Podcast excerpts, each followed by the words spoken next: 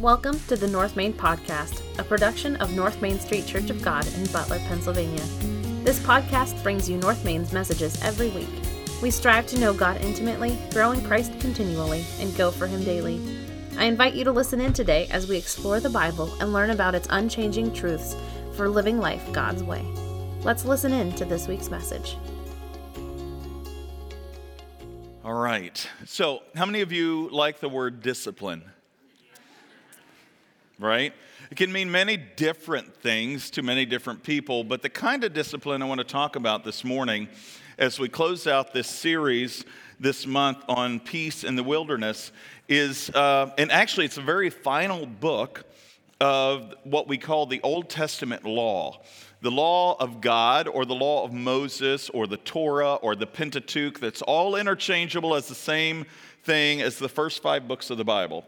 Genesis through Deuteronomy. We are looking at the very last chapter of the very last book of the law today, Deuteronomy 34. So I'll give you a chance to go ahead and turn there when you get when you have the opportunity.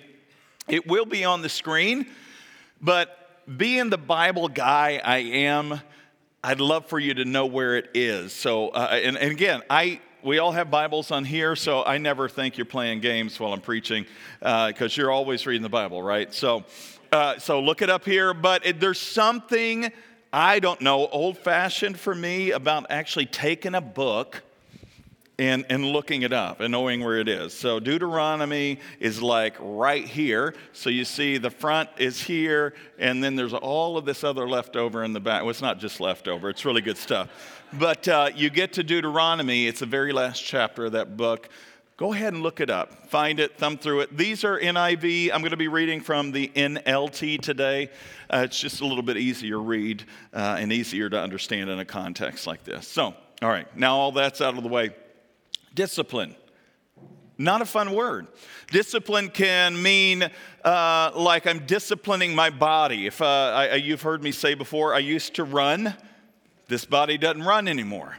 But back in the day, I would run, and I would run long distances, right? Uh, marathon, half marathons, uh, 10Ks, 5Ks. Uh, and, and you just don't get up one morning and say, I'm going to run, I don't know, let's say 13 miles. You just don't do that, right? You have to discipline your body to get to the point where you can run long distances, right? You have to condition yourself. Paul says in, in the New Testament, in some of his letters, that he conditions himself. He, he, he really works hard at running the race with endurance that is set out before him. And he realizes that race is not a short sprint, but in many regards, it is a long marathon. You condition yourself for it. Now, as uh, Melody mentioned earlier, you, you, we don't realize certain things hit at certain times in life that honestly seem to be untimely for us.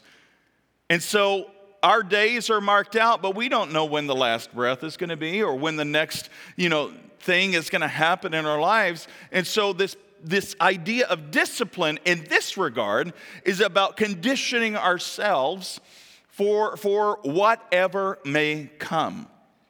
Okay? All right. The other kind of discipline is, is not so much punishment as it is think of a parent figure who has to interject when the child pushes on the boundaries set in place, the healthy boundaries set in place in, in a home. Um, every family has a different set of boundaries, but for the most part, we all have certain guidelines or, or, or you know, um, things in place to keep our kids from really going crazy. Uh, and, and when they step over that line or that boundary, there may be a warning the first time, but the second time, there's usually a discipline. And the scripture uses this idea or this type of discipline as a tool that God uses to keep us in line with his commands and, and with his teachings. Now, that sounds harsh. And trust me, I've heard everything under the sun from everybody uh, that, well, not everybody, but many people throughout the years in ministry that say, you know, I don't think I want to be a Christian. It's all about do's and don'ts. It's all about a list of rules and regulations. And if I step off, then God's going to, you know, excommunicate me and send me to hell. And I don't know if I even believe in that stuff in the first place. Um, we get this misconception of God. Uh, when we start to view God that way. And I want to take some time today as we close out this series, like I said, on peace in the wilderness, talking about how actually even God's most favored leaders, yeah, does, does God have favorites? Well, I, I won't go there. He loves everybody equally. But when we look at Moses, he met with Moses, he was considered a friend of God. There were some, some titles given to Moses that were never given to any other character in Scripture besides Christ Jesus himself. All right, I want us to look at Moses as kind of this example of how God loves and even disciplines those he loves who are very close to him. And sometimes the closest that anybody's ever been. So I came across this illustration I thought was pretty cool. Uh, back in my day, you may still have it in your day in schools, um, there are um, times where you have, um, what do you call them? If, if you get in trouble, you have a detention, right? So we got a 10 minute break during the day where I went to high school, which is also where I went to middle school, which is also where I went to grade school.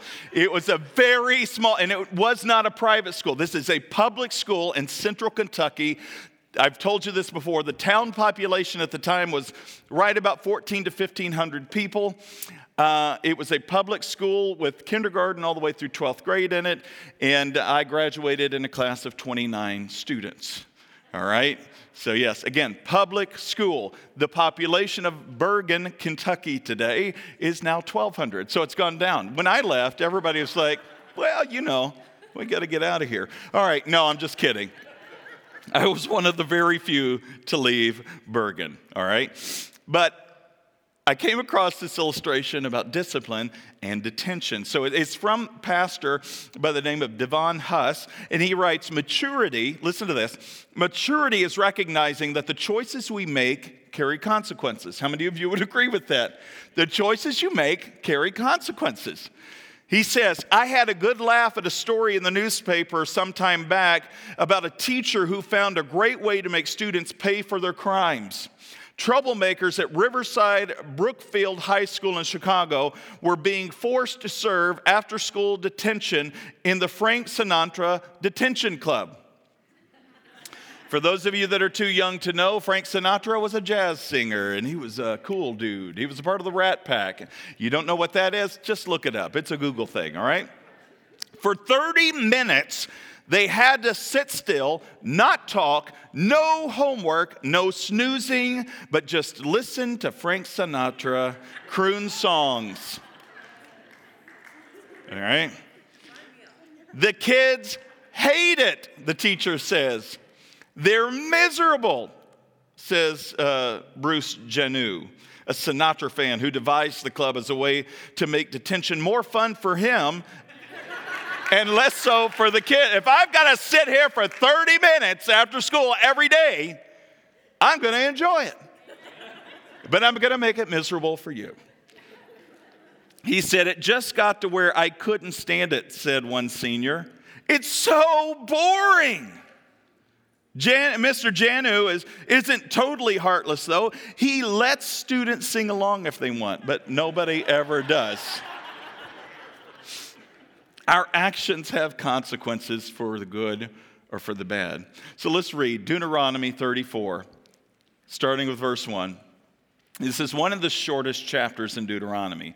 Uh, many of them are super long, but we have 12 verses here. So let's pick up in verse 1. Then Moses went up to Mount Nebo from the plains of Moab and climbed Pisgah Peak, which was across from Jericho. Let's pause there, give you a little background. You may have no clue where we're picking up the story. So, how many of you have heard of the Exodus from Egypt, the 10 plagues, and all of that? A few of you. If you don't know this, for about 400 years, the Israelites ended up traveling to Egypt, living there for 400 years because there was a famine in the land of Canaan, which is where modern day Israel is today. And so they traveled there as migrant people and they lived for 400 years. They grew so large over a course of about four and a half to four centuries that um, they were numbering about the millions, and I mean the low millions, like one to two million men, women, and children. Well, the Pharaoh at that time got really scared because the people were more numerous or getting just as numerous as the Egyptians, and they this Pharaoh thought, well, if they wanted to, they could rise up and take us over. And so the Pharaoh who ruled the land at the time was a very wicked Pharaoh, and he began to put restrictions on the Israelites to the point where he was even uh, executing the infant children, not just the children, infant males of the Israelites, so they couldn't continue to produce offspring in the numbers that they were. And so Moses, this little baby Moses, born, uh, was put in a basket, sent down the Nile River. You talk about trust in God. How many of you, if, if, if you had no other option, what would you do to, to protect and save your child? If you knew they were going door to door, knocking on it, coming in, and just tearing apart everything to find, do you have a small toddler child here? Do you have an infant child here? And so it got to the point where they couldn't hide this baby, and they put him in a basket of reeds with tar pitched on the side to keep it waterproof and floated him down the Nile. It just so happened, where does he float up on the doorsteps of? none other but Pharaoh's daughter. And she takes pity on this little, oh, look, it's a little Hebrew child, but he's super cute. Right? It puts a face on this. Do you, do you see what it happens? It puts a face on, on, on these people who were faceless to many in the Egyptian society, bringing compassion toward the Hebrews, at least this Hebrew child, from Pharaoh's daughter.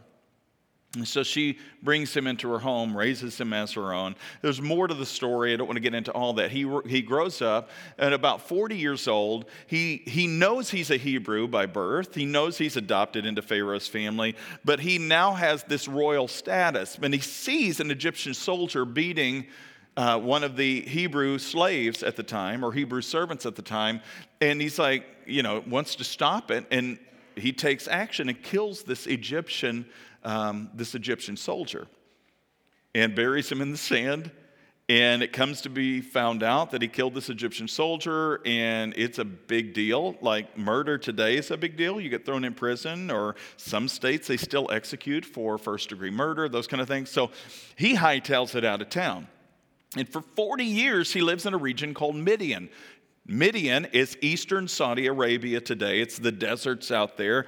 Um, but he's there. He marries a woman. His father in law, Jethro, is, is a shepherd. And uh, so he becomes a shepherd as well, tending his father in law's flocks until one day there's a burning bush out in the middle of nowhere in this desert region in, in Midian. And, and, and, and of course, like I've said before, it, it's, it's one of those situations where he's probably seen lightning strike or, you know, brush catch on fire at time or two. But he sits there long enough, he's tending the sheep and he sees this bush on fire, but he realizes after a while it's not actually diminishing in size. So, what in the world is going on here? He gets closer. As he gets closer, a voice comes out from the bush, and the bush says, Take off your sandals, for the place you're standing is holy ground.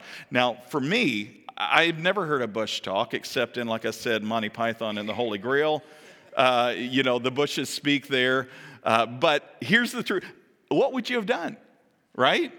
What would you have done?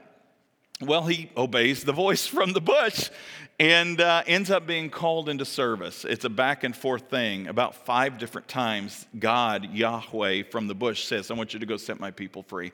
So he goes back. There's an exodus. They come through the Red Sea, and here they are in the wilderness. They've been in the wilderness, at least on the front end, for about 11 months before they come up on the edge of the promised land. They send 12 spies into the region, and what happens?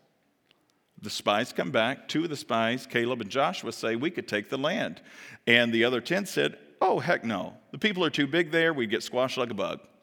And uh, then they start to incite violence against Moses, saying, Why did you lead us out here to die? Blah, blah, blah. It never happens to leaders today. But in that day and age, they wanted to stone Moses to death. And so God said, I'm done. Go ahead and, uh, you know, just wander in the wilderness for one day or excuse me, one year of every day the spies were in the land. So they wandered in the wilderness for 40 years. When I say wandered, they were nomadic people. They didn't have a place of permanence. So they'd pick up and move. Whenever God's presence would move, they'd set a tabernacle down uh, somewhere in the wilderness to, as a place of worship and a place of community. It's now 40 years.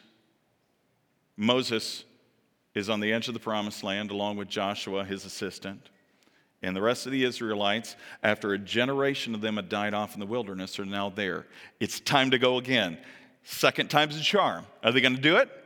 Or are they going to grumble and complain and have to wonder again? Well, that's where we find ourselves. Deuteronomy 34, the last book, Moses is not allowed to go with them, and we'll see why. That was a long explanation. But I hope it brings you up to speed real quick. All right. And the Lord showed him the whole land from Gilead as far as Dan. So Moses is given this opportunity to go up on top of a tall mountain just outside of the region on the eastern side of the Jordan River to look out across the land. Now, this is a high enough peak where you can see miles upon miles upon miles. Now, you can't see all the way up to the Sea of Galilee, which is way far away, but you can see the Jordan River where it comes from the region of Galilee down to the Dead Sea. You can go there today, which is considered the place where Moses stood and looked out across the land. It is actually a tourist attraction now, but you can check it out. And so that's where he's at. And verse 2 All the land of Naphtali, the land of Ephraim and Manasseh, all the land of Judah, extending to the Mediterranean Sea, the Negev, which is in the wilderness, the Jordan Valley, and with Jericho, the city of palms, as far as Zoar. Then the Lord said to Moses, This is the land I promised on oath to Abraham, Isaac, and Jacob when I said, I will give it to your descendants. I have now allowed you to see it with your own eyes, but you will not enter the land. And he's talking to Moses. He's not talking to the rest of the people. Moses, I, I promised this for generations from Abraham, Isaac, and Jacob, and all their descendants. And this is the one that they rejected 40 years ago, but now I'm letting you go in and take it. But Moses, you can't go. So Moses, the servant of the Lord, died there in the land of Moab, just as the Lord had said. Well, why couldn't Moses go? It's not fair. Why, why was he? He's been faithful to God, he's done everything that God's asked him to. But why can't he go? Well, as a matter of fact, Moses did disobey the Lord. He disobeyed the Lord. You can look at Numbers chapter 20, we talked uh, a couple weeks ago, Numbers 27. The book of Numbers is all about the wilderness wonder. When they were in the wilderness, guess what Moses did? Well, Moses disobeyed God. How did he disobey God? Well, Moses disobeyed God because the people were they're like super thirsty. You're in the middle of the desert or the wilderness. There's not a great water supply out there, and so they're like, "You brought us down here to die. We're gonna, you know, not ever make it." We're going to, you know, I was starved to death at one time. He gave them manna, and uh, then he gave them quail. That's a whole different story. And then, and then there's this time where they don't have any water, and, and Moses is like, listen, they're bickering and complaining over here. There's no water. You think you could help us out? And God says, sure. There's a rock over there. You see it? And you know, yeah, I see the rock. It's uh, uh, where we call the waters of Meribah. And, and he says, I want you to go over there, speak to the rock in front of the presence of the people, and it will give forth water. So Moses goes over, and Moses is angry. You know, Moses has put up with a lot. It's now 40 years, you know, in, in the midst of the 40 years. I don't know how grumpy you'd be if you've been faithful to God, but the people hadn't, and you had to suffer wandering around in the world, it's their fault. It's not my fault. But he's contended with them and with God, and, and so he's pretty ticked off right now. And he goes over to the rock, and in the presence of all the people, he doesn't speak to the rock. Instead, the staff that he had, which he'd had since his whole ministry began, he took it like a baseball bat, wham! And not just once, twice against rock. You could think, okay, one time was a mistake, two times was intentional, right? And that was what's pointed back to as the punishment that God said, You can't enter the promised land with them because you disobeyed. Wait a minute. So he hit a rock with a stick, and that's what kept him from going into the promised land? Yeah. And we're going to dig into that just briefly. Like I said, we're going to get through this quickly. Let's continue. So Moses, the servant of the Lord, died there in the land of Moab, just as the Lord had said, and the Lord buried him in the valley near Beth Peor in Moab, and to this day no one knows where he is. The exact place, that is. Moses was 120 years old when he died, and yet his eyesight was clear no cataracts, no glaucoma, no nothing. His eyesight was clear, indicating it was 2020, and he was as strong as ever. Well, you think at 120 years old climbing a mountain, you'd have to be pretty strong. right? And so he's as strong as ever. The people of Israel mourned for Moses on the plains of Moab for 30 days until the customary period of mourning was over. Now, Joshua, the son of Nun, one of the 12 spies that came back, said we could take the land, who was also an assistant to Moses, was full of the Spirit and of wisdom, for Moses had laid his hands on him so that the people of Israel obeyed him, doing just as the Lord had commanded Moses. So now Joshua is the next de facto leader. Verse 10 there has been, there has never been another prophet in Israel like Moses. I want you to hold on to that thought for a little bit. Whom the Lord knew face to face. Now, he wasn't able to see the Lord face to face, but the Lord knew him face to face. They had such an intimate relationship that there was nothing withheld between the two of them. Verse 11 The Lord sent him to perform all the miraculous signs and wonders in the land of Egypt against Pharaoh, the 10 plagues, that's what he's talking about, the parting of the Red Sea, the giving of manna, all of that stuff um, and all his servants and his entire land. With mighty power, Moses performed terrifying acts in the sight of Israel. So, what do we learn from this today? Real quick, and you can fall asleep after this. There is peace through godly discipline. There is peace through godly discipline. Those of you at home, yes, I'm talking to you. There is peace in godly discipline. All right, so how is there peace and godly discipline? I want you to look at the narrative of Moses in Deuteronomy 34. The close of his life seems to be a sad testimony to who Moses was, why he wasn't able to enter the promised land. But I want you to see some of the, some of the different perspectives on this. The first thing is he was not allowed to enter the promised land, but that's your first point. He was not allowed to enter the promised land, but it's been said sin is fun. How many would you agree with that? It's fun in the moment, right? But the consequences are pretty ugly. Sin is fun for a reason or for a season. The problem is that sin always has consequences and they are unpleasant. National Geographic reported that a 13 foot Burmese python swallowed a six foot alligator in Florida, and the consequences were lethal as the gator spit the, or excuse me, split the snake open from the inside out, literally. What does a gator do when it has its prey in its grasp? It rolls. Now imagine you're a gator, you've been swallowed by a Burmese python. What is your only defense mechanism if you can't open your mouth? Are you going to roll? What, what do you think is going to happen if you're inside the belly of a snake? It totally tore this thing apart.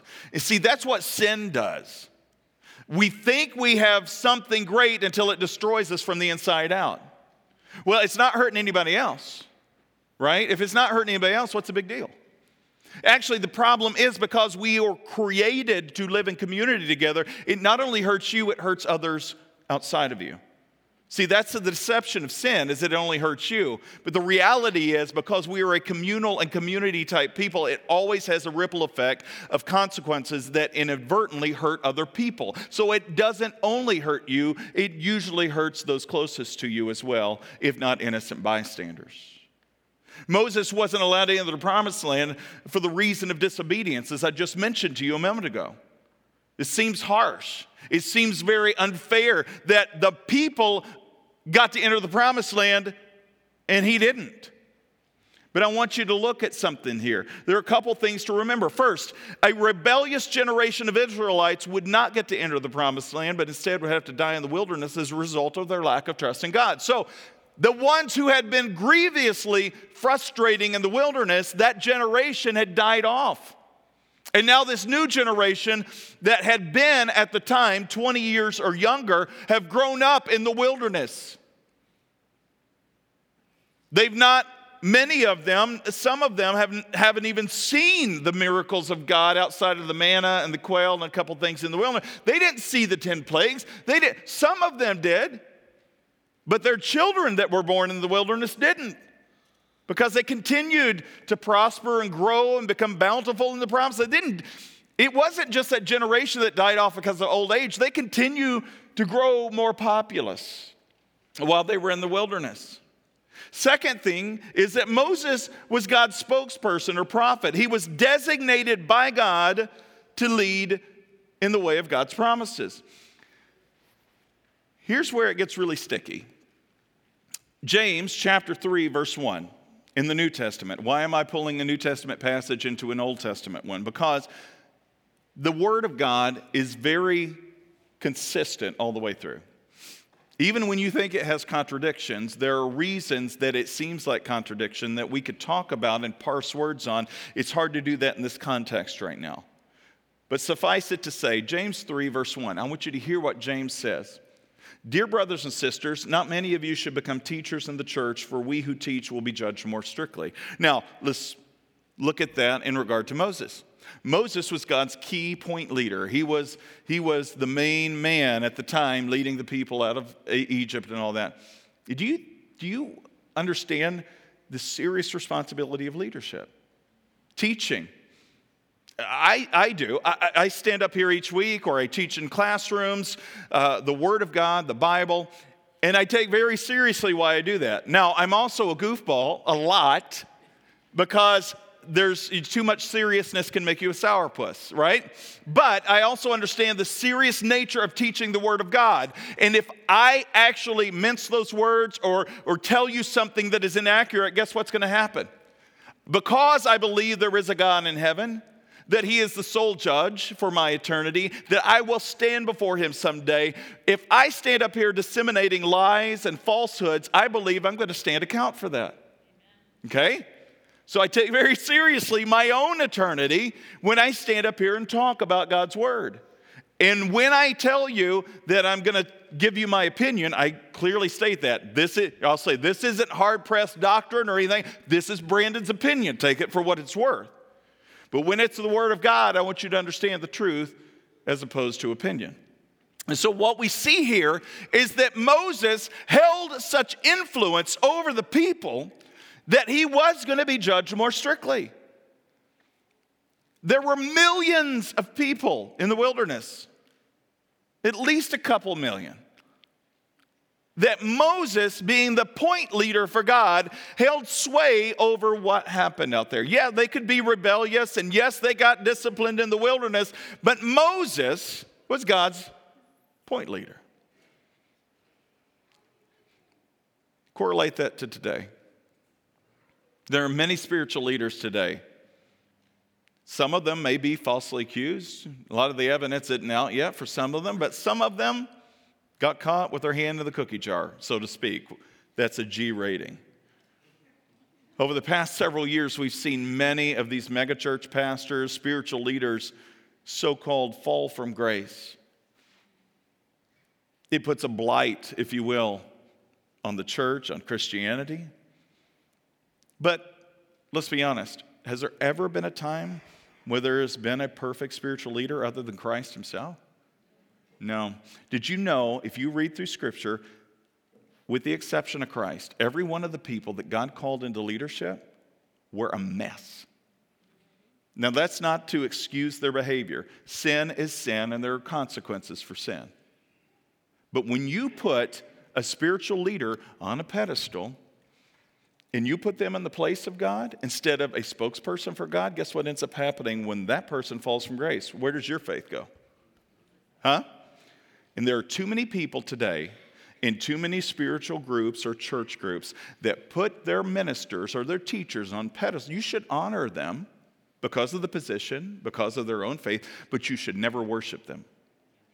And when you begin to worship your spiritual leaders and they fail you, and they will, if your faith is in them more than it is in Christ, then your faith comes tumbling down, and many people walk away from the faith. Now, you can blame the spiritual leader, but the truth of the matter is, you're not going to stand before God someday, and it was because of that pastor that I'm not going to heaven or that I walked away from the church. No, you're going to stand and account for your own personal responsibility of what you did being faced with faith and a decision to believe in God or not believe in God through Christ Jesus. You're not going to stand up there now, I will stand. If I've caused you to stumble, I'm going to be judged for that. But you're going to stand before God someday as well, just as much as any one of us will, on a level playing field. And He's going to say, Tell me about your faith, right? Or He's going to say, Welcome, good and faithful servant. Or He's going to say, Depart from me, for I never knew you. And it's going to be based on a personal, response, a personal relationship you had with Him through a decision you made. All right, so again, Moses didn't get to enter the promised land, but what did God do? He took him up on the peaks of this mountain called Mount Nebo in the region of Pisgah. There's this range of mountains called the Pisgah Mountains, and there's a, a pinnacle there called Nebo. And he says, I want you to look at this. Now, God didn't have to do that, right? I know some parents, when you get really frustrated with the kids, you're going to pull the whole plug on everything, right? You're not going to let them say, but all right, I'm going to punish you, but I'm going to, I'm going to, I will let you do this. And that's what God did. See, he was punished. He wasn't allowed to enter the promised land, but he was allowed to see it. Okay? Now, the second thing is, real quickly, is, and I, I think this is pretty cool, he died in the land of Moab, but he died in the land of Moab. Now, that's uh, the region of Moab just outside of Israel. Uh, again, it's a more desert, wilderness region, and it's a more of a plain type area. Some of the scriptures say the plains of Moab. And uh, here's the cool thing he, you get this picture, it's like, almost like a Western where the hero's walking off into the wilderness and you hear the, I can't do the whistle thing. My whistler doesn't work. But you know what I mean. He's walking off and there's sad music playing and nobody's going with him. And it says God knows where he is. And actually, there is indication that God was the one who buried him. Now, think about that. I'm not going to let you into the promised land, but here's what I'm going to do for you. Because I love you, I'm not going to leave you alone. You see, there are consequences for behavior, but God still doesn't leave us alone. Think about this. There are countless times in Scripture where we see this. Go back to Genesis chapter 3 in the fall. I think this is super cool. Adam and Eve had disobeyed God and are now being disciplined by having to leave the Garden of Eden. However, we read in verses 20 and 24 of chapter 3 how God mercifully and graciously, even in their disobedience, provided them clothes from animal skins. The first death we get in Scripture is of animals and it's implied because what are they wearing as they leave the garden? Not fig leaves. They're not leaving it nude, they're leaving with animal skins. Well, where did the animal skins come from? Well, he could have spoken animal skins into existence, but the implication is there was a sacrifice that had to happen, and sacrifice was the life of an animal so that they could have skins for protection in this wilderness wandering that they were now going into. And that was because of the gracious, I'm going to punish you, but I'm also going to protect you. I'm going to discipline you, but I discipline you because I love you. You can't continue in this pattern of behavior. You're going to have to do this now, but I'll be with you and I'll protect you. Not only that, what else happened? They couldn't get back into the garden. That seems like a horrible punishment. I want to be able to get back into the fruit and the other stuff. Yeah, I ate of the fruit of the tree of the knowledge of good and evil. Shouldn't have eaten of that. That's why we're having to deal with this. But the other fruit is good, right? Can't we go back in there and get it? Well, there were, there were angels and flaming swords placed at the entrance of the garden so they couldn't get in there. But here's the mercy of God. What did he do? He says, listen, if they get back in there, there's also a tree called the tree of life. If they eat of the tree of life perpetually, they will perpetually live in this sinful, fallen, and broken state. In order for this to come to an end, death has to be a result. But I will do something to protect them even because of that. I don't want them to live in sin for the rest of their lives, right?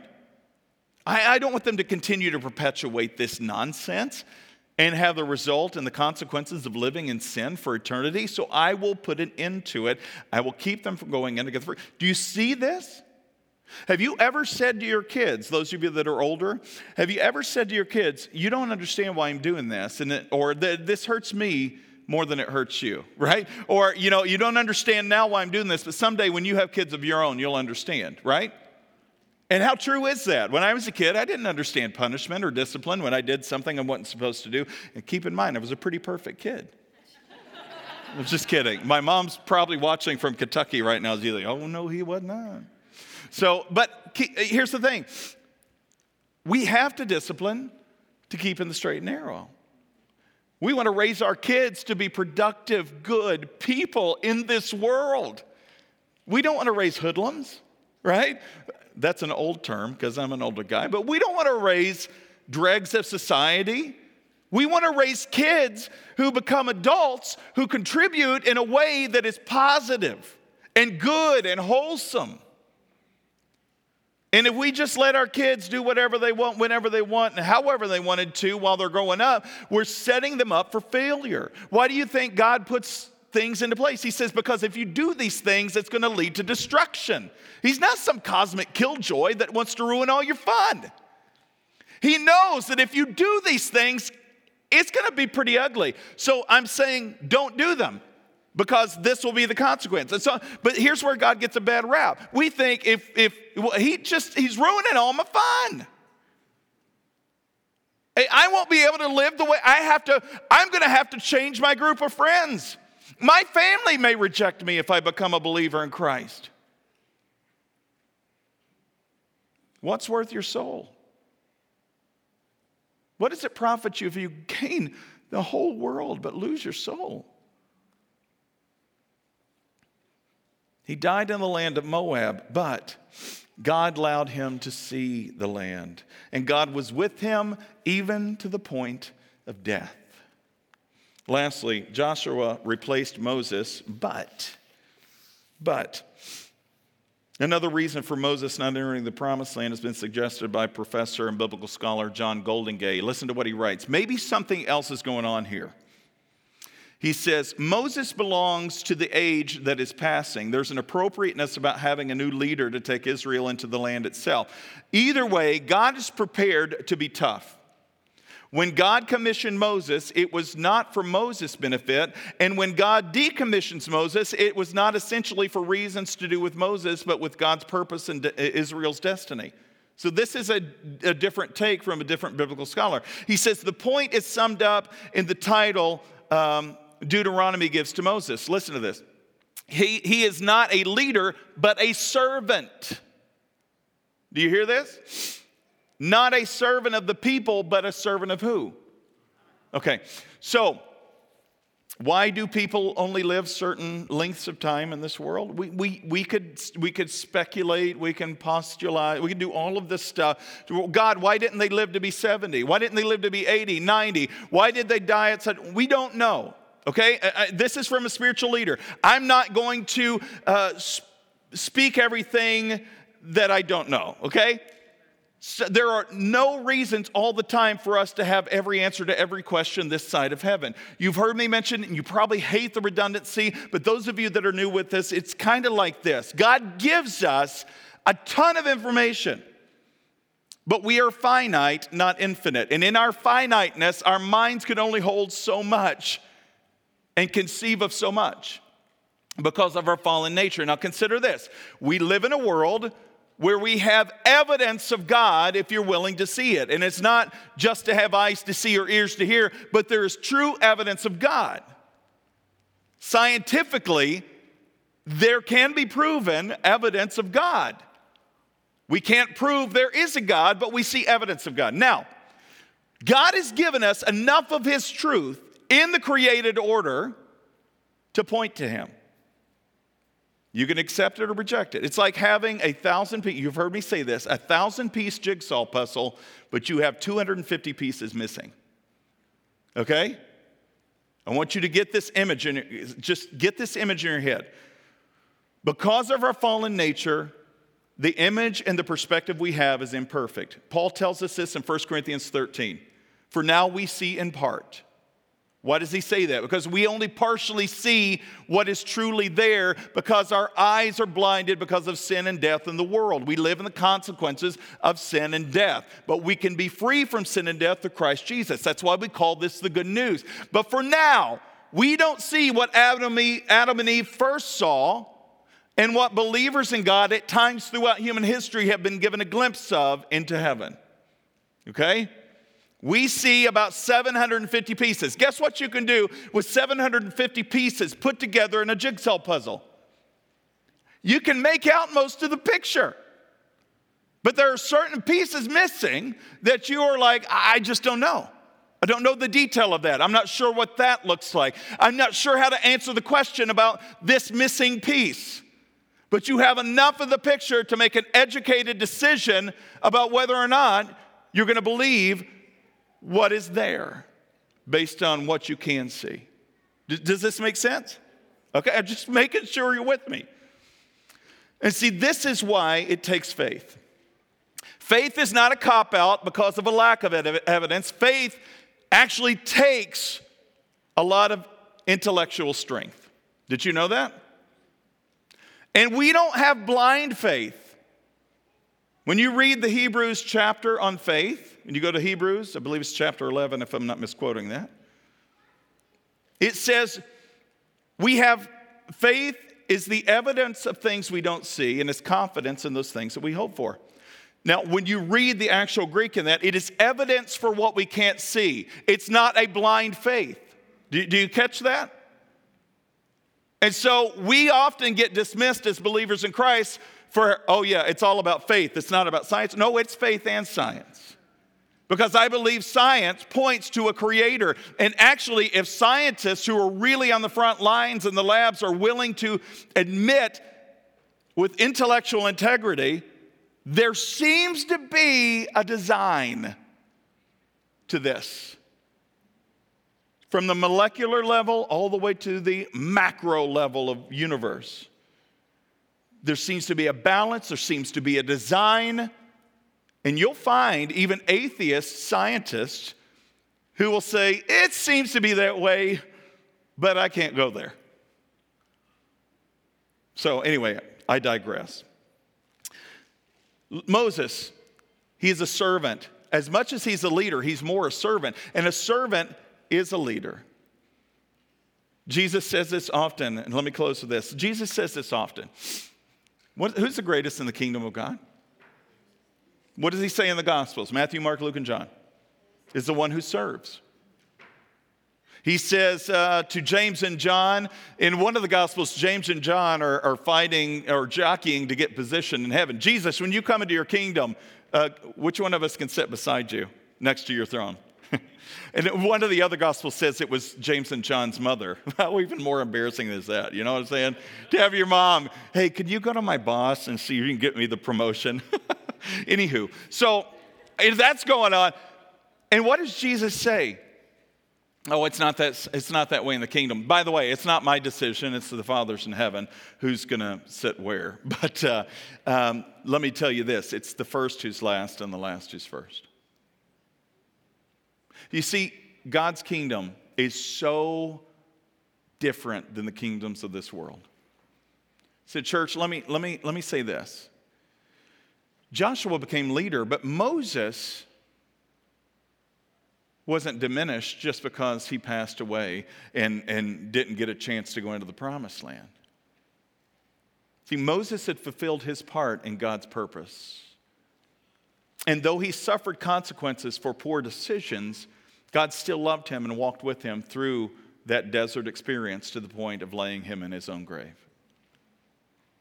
We think that's the end for Moses, but let me give you the but part of this. Joshua replaced Moses, but do you remember a time in the Gospels where Jesus goes up to the mountaintop? You got Peter, Andrew, and James, or is it Peter, James, and John? Anyway, they're, they're with him there on the mountain.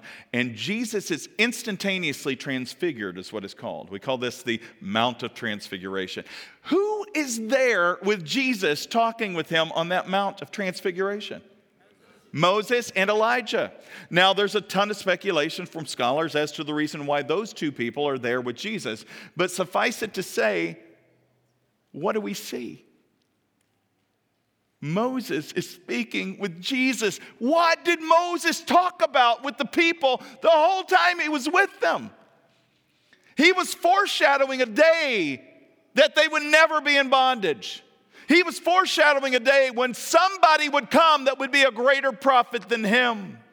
He was foreshadowing a day where they wouldn't have to suffer. And he wasn't just talking about the promised land, he was talking about Jesus. Now imagine you're Moses. You've suffered the disappointment of discipline and not being able to do certain things because of certain consequences of your actions. And yet, God, in His mercy and grace, still gives you a glimpse of His Savior.